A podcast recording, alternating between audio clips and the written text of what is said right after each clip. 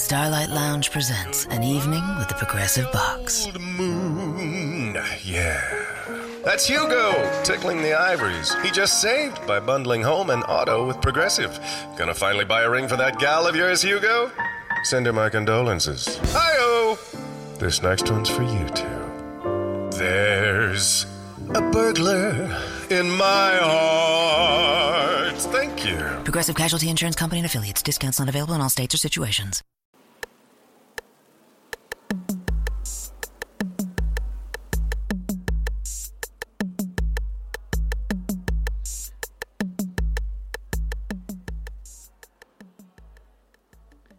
Benvenuti a Start, la trasmissione di Quello di Arte, blog radio podcast dedicata alla storia dell'arte, in anteprima nella diretta Spreaker dal lunedì al giovedì tra le 9 e un quarto e le 10 e scaricabile dal sito www.quellodiarte.com dove troverete anche qualche utile immagine di riferimento. Mentre ascoltate questa puntata fate vedere che ci siete con un semplice like, un commento oppure condividete Quello di Arte sul social network che preferite. Io sono Michelangelo Mammoliti e oggi vi parlo dell'età d'oro di Gustav Klimt. Oggi appunto parliamo di Gustav Klimt, artista viennese, noto principalmente come, per quadri come Il bacio, l'età, Le tre della donna, La Giuditta e non solo, perché quella vicinanza artisti e comunque altrettanto famosi del periodo. Klimt è l'artista però di punta dello stile secessionista vennese, ovvero del liberty austriaco e questi artisti seguono l'ideale di Gesamtkunstwerk, questa parola stranissima che significa semplicemente un'opera d'arte totale, ovvero un'arte che riesce a coinvolgere in se stessa tutte le forme di arte, una sorta possiamo dire anche di cinema, eh, con esperienza sensoriale fondamentalmente, e decorano eh, questi artisti in vista di una fusione completa appunto delle arti e soprattutto in un uso decorativo dei materiali e delle tecniche industriali. Ma per arrivare a questo punto Klimt fa una bella strada.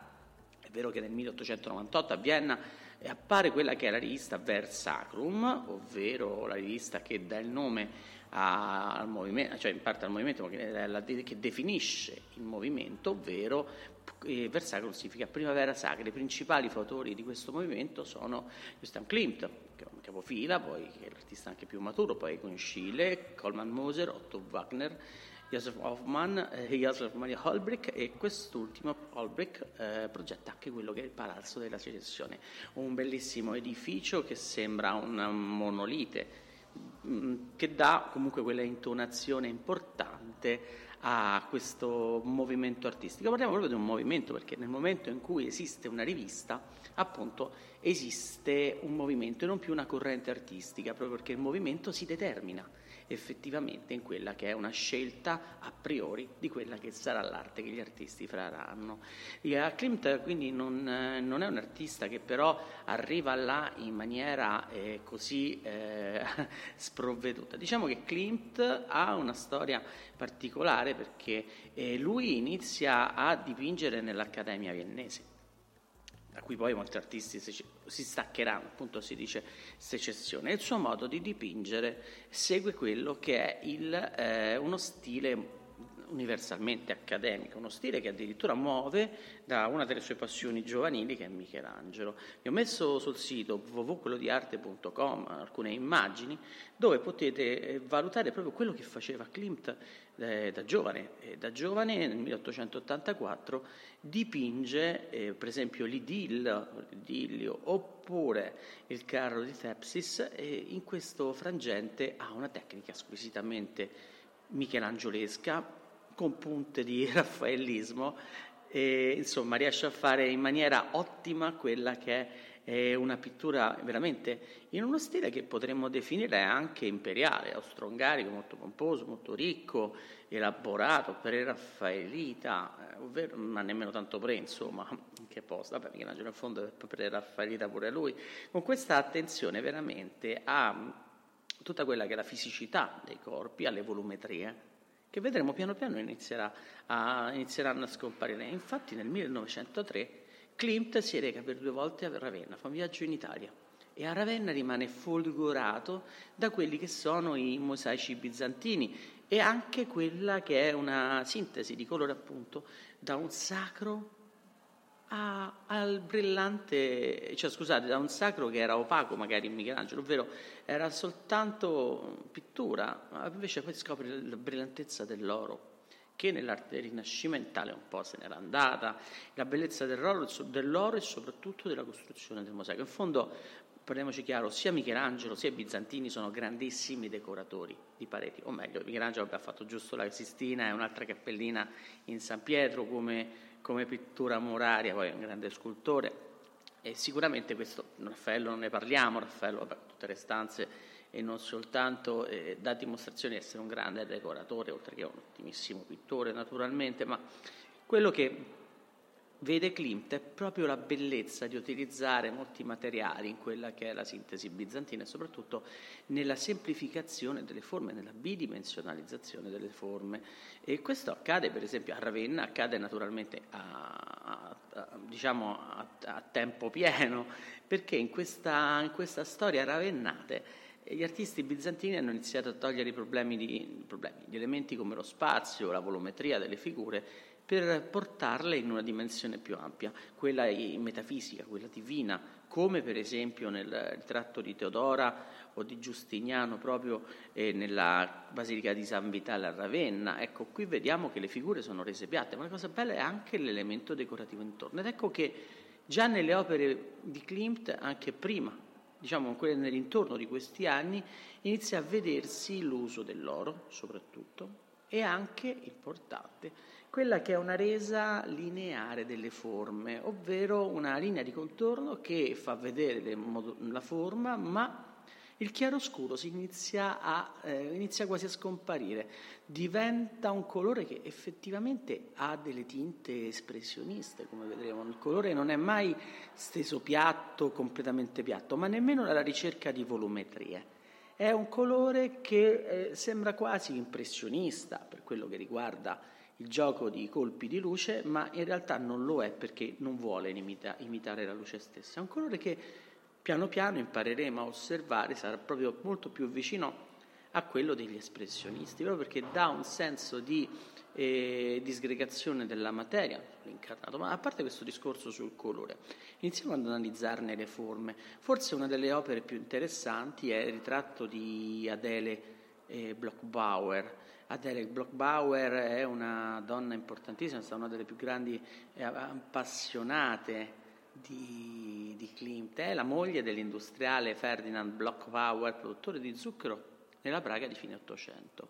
È, è bella al punto che Gustav Klimt ne mette diciamo, quella, al centro di quella che è un'idea di arte, la, la dipingerà tante volte anche nella sottoforma di di donna emancipata come la Salomè, eh, la Giuditta, scusate, non la Salomè, e quindi eh, rientra in quella che, eh, che, che, è proprio l'ideale stesso anche della donna di Ibsen, della donna eh, singolare, quella emancipata della, della, commedia, della commedia vennese o comunque della commedia di quel periodo anche tragedia in qualche caso, pensiamo a Casa di Bambola di Ibsen.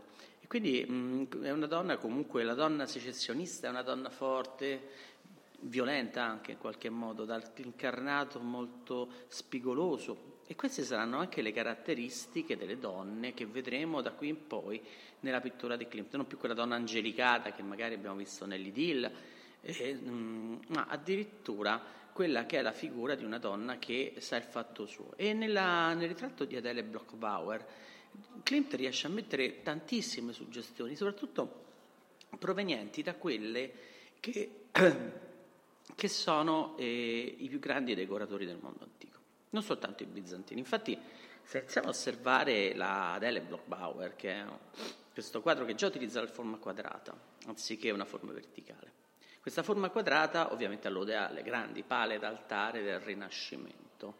Ehm, c'era stato questo passaggio nel Rinascimento dalla, dalla pala cuspidata o anche del polittico gotico, quindi che tende a svettare verso l'alto in questa forma comunque slanciata, molto più alta che larga, e poi a un certo punto durante il Rinascimento le forme iniziano a diventare molto più quadrate, quindi già l'idea di utilizzare una tela quadrata per definire l'importanza di questa figura già gli dà un'idea di eh, perfezione, di purezza, perché il quadrato è largo quanto alto, insomma, quindi c'è una proporzione, un'equilibratura. Poi iniziamo a vedere una profusione dell'oro. Quello che emerge è proprio l'oro, di un oro che non è steso a campitura piatta, è in foglia d'oro in parte, è in parte in pittura, ma l'idea è quella che è tutto realizzato a mosaico. A un mosaico che sullo sfondo diventa completamente, eh, diciamo, diffuso, e poi prende una forma che si intravede della poltrona e poi che è ancora più visibile della veste di questa donna. Cambia la, la texture, ma non gioca con le volumetrie, è un quadro squisitamente piatto, ovvero che non ha quella che è una sua eh, struttura diciamo volumetrica, non c'è un chiaroscuro, però nonostante questo, grazie alla forma, Klimt riesce a sviluppare il contempo. È in queste forme che che vengono campite da segni grafici importanti come il triangolo, l'occhio di Ra, il seme, il seme che mm, diciamo sono tutti elementi ancestrali, originari, che ricordano comunque una texturizzazione proprio della grafica anche bizantina e non soltanto, arriva, si arriva addirittura anche a quella bidimensionalizzazione che è tipica dell'arte egizio. C'è un altro elemento importante in questa tela di Block-Bauer, e come in tante opere che farà Klimt su questo genere, ma soprattutto in questa, è che di Adele Blockbauer lui cura con molta attenzione il viso e le mani della protagonista. Questa non è una cosa da sottovalutare, anche perché è l'unico elemento che lui eh, ovviamente deve lavorare perché stiamo parlando di un ritratto.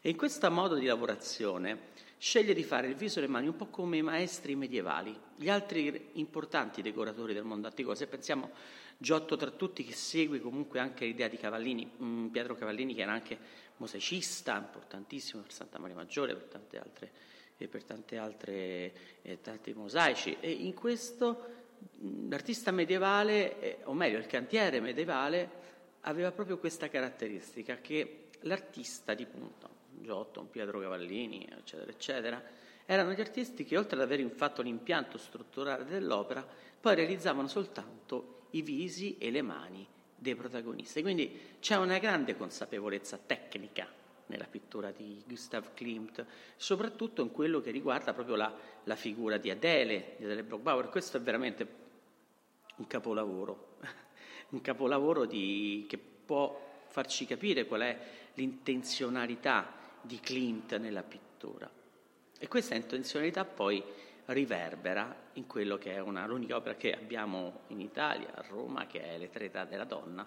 E nelle tre età della donna sparisce questo senso dell'oro perché inizia a semplificare molto, c'è sempre, c'è la decorazione, c'è la dimensionalizzazione, c'è la donna squadrata. Età della donna, però, Klimt ci racconta un altro piccolo segreto che forse non abbiamo nemmeno interpretato in quella che è Adele Bloch-Bauer le tre della donna è un quadro dove si vedono una bambina in braccio a una ragazza, dall'aspetto tutte e due molto scarno, molto gra- magro, bidimensionale. A sinistra poi, diciamo nella metà destra ci stanno queste due, eh, una bambina e una donna.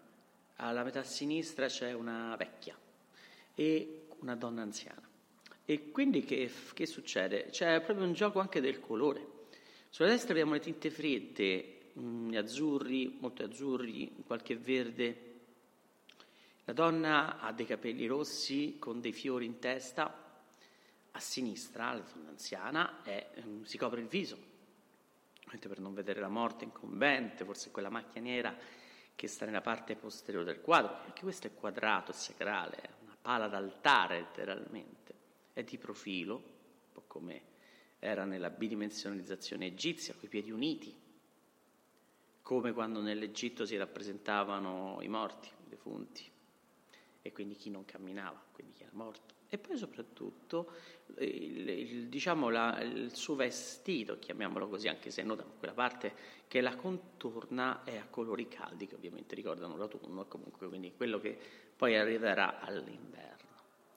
Tutta questa lavorazione di Klimt si vede grazie al suo disegno, un disegno molto particolare. Io vi rimando anche, se avete curiosità, i disegni di Klimt che fa a matita, che sono disegni molto più intimi, molto più sentiti ed emozionanti, veramente emozionanti. Il disegno per Klimt è un disegno che poi ha una grande base, anche questa, ed è un altro artista del, del Rinascimento, il più gotico di tutti, il più decorativo di tutti, diciamo l'ultimo artista del Quattrocento, che è Sandro Botticelli. E quindi questo modo di costruire la figura, è vero Botticelli aveva le sue volumetrie, ma in quel momento era richiesta, aveva bisogno della volumetria perché a fine 400 lui, Botticelli, non adoperava in alcuni suoi quadri la prospettiva, come nella primavera che tutti conosciamo. Nella primavera non c'è prospettiva ed è paradossale in uno dei maestri più importanti del Quattrocento. Non c'è prospettiva perché c'è la divinità, quindi c'è l'idea di un'idea che va metafisicamente oltre lo spazio prospettico. Però, nonostante questo, nella tecnica di Botticelli, e in tutta la tecnica di Botticelli, non solo nella primavera, quello che distingue le figure è una piccola linea cloison grafica che contorna tutti i soggetti.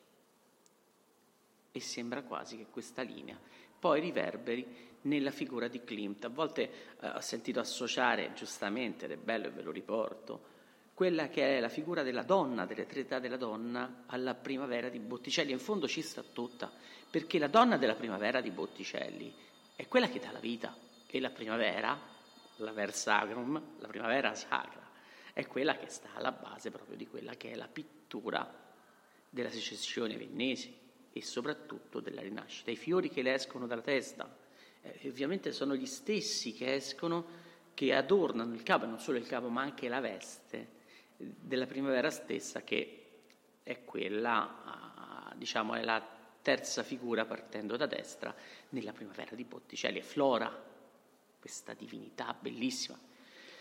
Quindi ecco che eh, Klimt con il suo modo di tratteggiare la, la, sua pittura ci sta dando quella che è l'idea di una, di una secessione viennese, dove però eh, inizia a essere eh, importante quella che è proprio la vicinanza con il Liberty.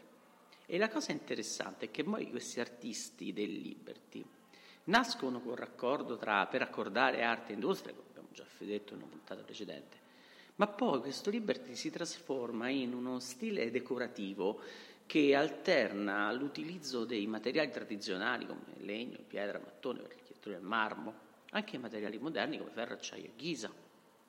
In pittura questa cosa è un po' difficile concepirla, però nel momento in cui Klimt si inizia ad accostare a una pittura bizantina prima di tutto e poi per discendenza a tutto quello che a quel mondo bizantino è di riflesso, quindi la grande decorazione parietale, eh, la pittura cloisonne bidimensionale di, di, Botticelli, eccetera, eccetera, beh, in questo caso Klimt rientra proprio in quel dialogo richiesto nella secessione viennese, e che era un'avanguardia. Perché? perché gli artisti dialogavano vivacemente tra loro, avevano un luogo di incontro, come il Palazzo della Secessione, operavano per quello che era un fine comune, il Gesamtkunstwerk, ovvero l'opera d'arte totale, e poi pubblicavano periodicamente una rivista che era il loro manifesto, il Ver Sacrum, la Primavera Sacra. E poi mm, su questo eh, vediamo quella che è la storia di Klimt, che lo riporta prima da giovane artista formato in una scuola di arti e mestieri, perché l'accademia non lo voleva, ma lui era accademico fondamentalmente. E poi, dopo le prime committenze importanti, inizia la conoscenza, vi dicevo appunto, dell'arte bizantina e da quella ecco che la sua strada si apre in quella che è l'opera proprio viennese e qui dà la sua espressione artistica che poi non so quanto sarà raccolta nel Novecento, però sicuramente non passerà inosservata.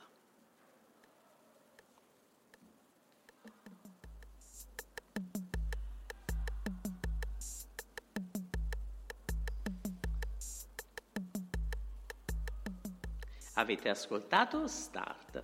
Vi ricordo che questa puntata la potete trovare in podcast su Spreaker, iTunes, Spotify, SoundCloud e sul canale YouTube di Quello di Arte. Inoltre sul sito www.quellodiarte.com troverete anche le immagini di riferimento. Per questa puntata vi ringrazio a tutti che avete ascoltato, immagino spero con molto interesse. Se avete ascoltato comunque questo podcast, se vi è piaciuto, Se avete qualche curiosità o se desiderate approfondire un argomento, mettete un like o lasciate un commento qua sotto oppure cercate quello di arte su YouTube, Twitter, Facebook, Instagram e tutti gli altri social che avete. Io sto facendo un mazzo. Comunque a breve faremo comunque una bella una piccola novità che vi anticipo adesso, visto che voglio allenarvi a, a riconoscere gli stili Inizierò nella prossima settimana a mettere sulle pagine di Instagram, quindi iscrivetevi sul canale Instagram, quelle, un piccolo quiz che riguarda gli stili. Metterò un'immagine ogni giorno e vediamo chi riesce a indovinare lo stile di quelle immagini. In questo, se sarete bravi, eh, vi metterò nella Hall of Fame del blog quello di arte, quindi ci sarà una piccola classifica e poi Vediamo, forse ci saranno qualche piccolo ricco premio quotidiano, così come qualche menzione d'onore. In ogni caso, eh, spero che eh, continuate a seguire queste piccole chiacchierate mattutine. Vi ricordo che Start va in onda dalle 9 e un quarto alle 10. Oggi siamo andati un po' in anticipo, però eh, esigenze di copione, ecco, diciamo così. un saluto a tutti e mh, mm, vi ricordo che eh, l'arte si vede, si ascolta, ma soprattutto si sente. Buona giornata a tutti.